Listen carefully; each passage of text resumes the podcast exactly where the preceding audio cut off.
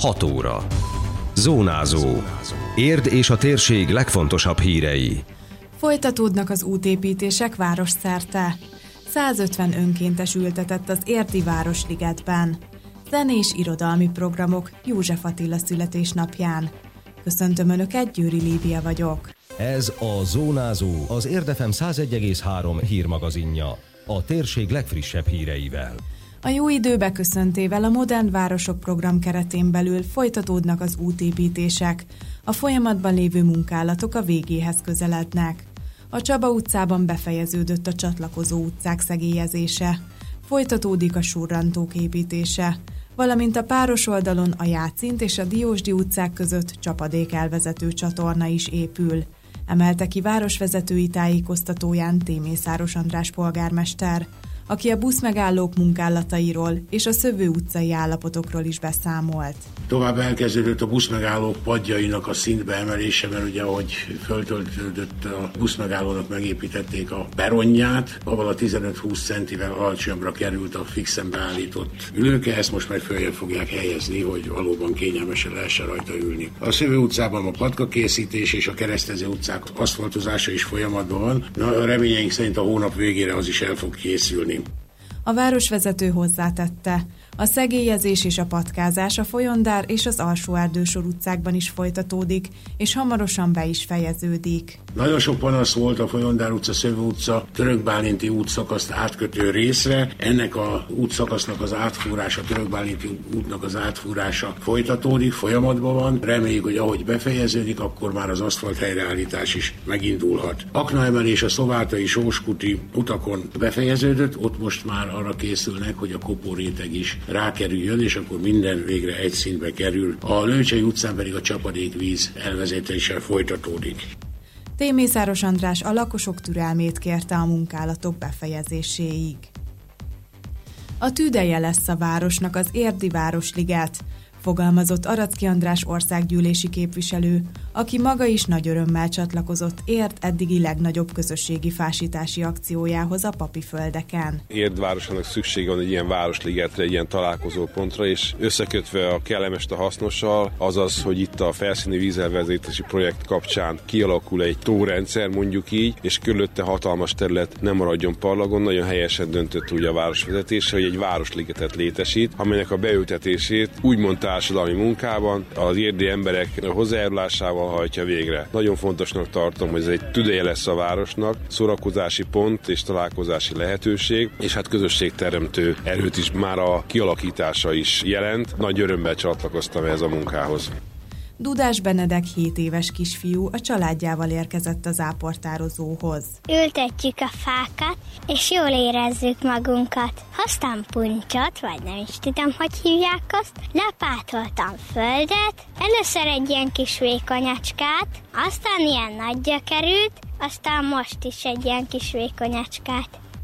A sérült gyermekeket nevelő szülőket tömörítő életfacsoport munkatársai is együtt ültettek fát hangsúlyozta Önböli Ágnes az Egyesület elnöke. Azért vagyunk itt, mert hát érdemi, nagyon szeretünk ide-oda menni a gyerekeinkkel, viszont relatív kevés az olyan hely, ahol mi a kerekesszékes mozgássérült, értelmi sérült gyerekeikkel ki tudunk mozdulni. Úgyhogy mi nagyon örülünk annak, hogy a, a városban egy ilyen új park is létesül, és hogyha tudunk, akkor mi is hozzájárulunk így a környezetnek a szépítéséhez. A nevünk Életfa, a név kötelez minket, úgyhogy mi most eljöttünk ide fát ültetni.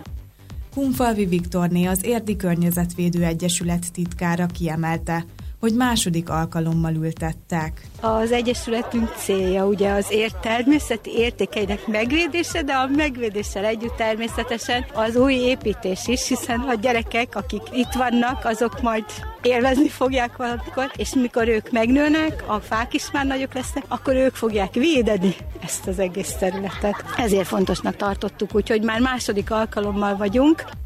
Ötvenen vettek részt az akcióban a családok is, mondta el Kardos négy Urkó Katalin, a Nagycsaládosok Országos Egyesületének elnöke. Az eleve a családok azok, akik igen mondanak az életre azzal, hogy gyermeket vállalnak, és amikor fát ültetünk, akkor nem csak magunknak, hanem gyermekeinknek és unokáinknak ültetjük. Másfelől a nagycsaládosok az a közösség, akinek fontos a jövő, fontos a jövő generáció, hogy milyen példákat tudnak majd a gyermekeink is továbbvinni, milyen a környezet, milyen a világunk, amiben élünk. Igenis fontos szerintem az, hogy minél több fa fa, tiszta levegő és kevesebb szemét vegyen körül bennünket, úgyhogy nagy-nagy örömmel nem csak én csatlakoztam, hanem maga az Ágaboga Nagycsaládosok Egyesülete is.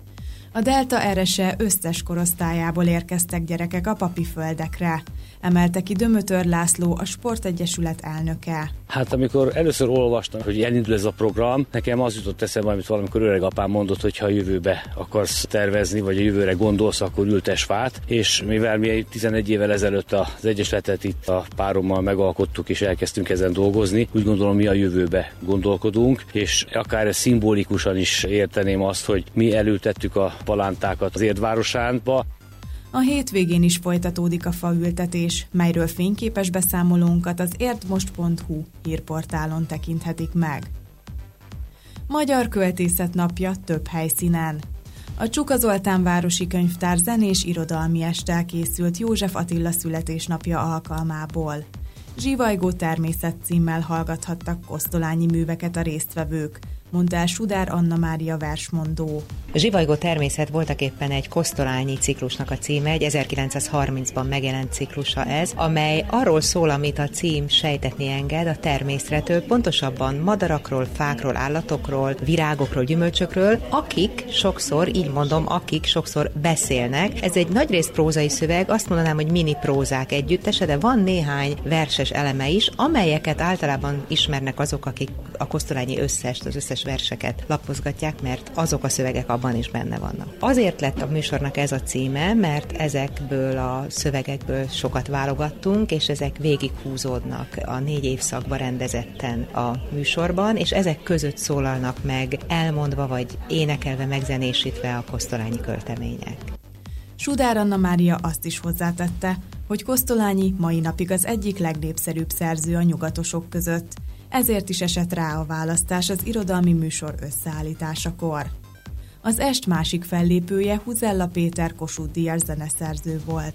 Az előadó művész arról beszélt, hogy a repertoárjában ugyan voltak már kosztolányi dalok, de újabbakat kellett írnia, hogy összeálljon a műsor. Minden kosztolányiba ott van az elmúlás, és itt is a halál ott, ott rezeg mindenikben, a legnagyobb boldogságos versében is ott van. Tehát ez a nagyszerű benne, hogy behúz a csőbe magával ezekkel a könnyű rímekkel, ezekkel a csengő sorokkal, és egyszer csak ott vagyunk a saját lelkünk legmélyén, az ő segítségével. De közben van bennük, felfelcsillan a, a humor is. Hát játszik, játszik, és tétje van, mert önmagával játszik játszik. Szóval nem játszogat velünk, hanem önmagával játszik, és ezért ezt elnézzük neki, sőt, köszönjük neki. Nem csupán a Városi Könyvtár készült a költészet napjára. Az Érdligeti Általános Iskolában versmondásra lehetett jelentkezni, míg a Vörös Marti Mihály Gimnáziumban már november óta tart egy kezdeményezés a Hét Verse címen. Minden héten egy-egy irodalmi művet függesztettek ki a folyosóra, a tanárok és a diákok kedvencei közül.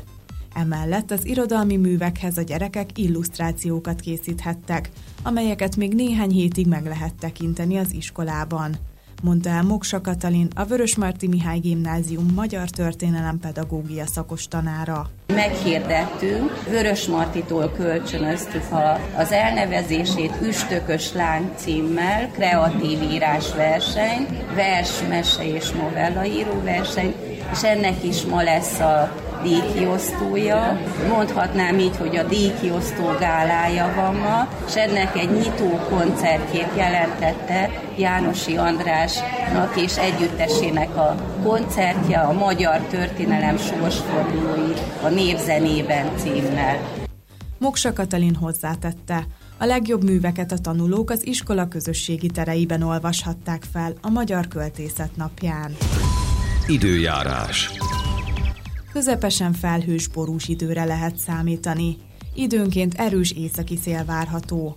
A hőmérséklet 13 fok körül alakul. Zónázó. Minden hétköznap az Érdefemen. Készült a médiatanács támogatásával a Magyar Média Mecenatúra program keretében.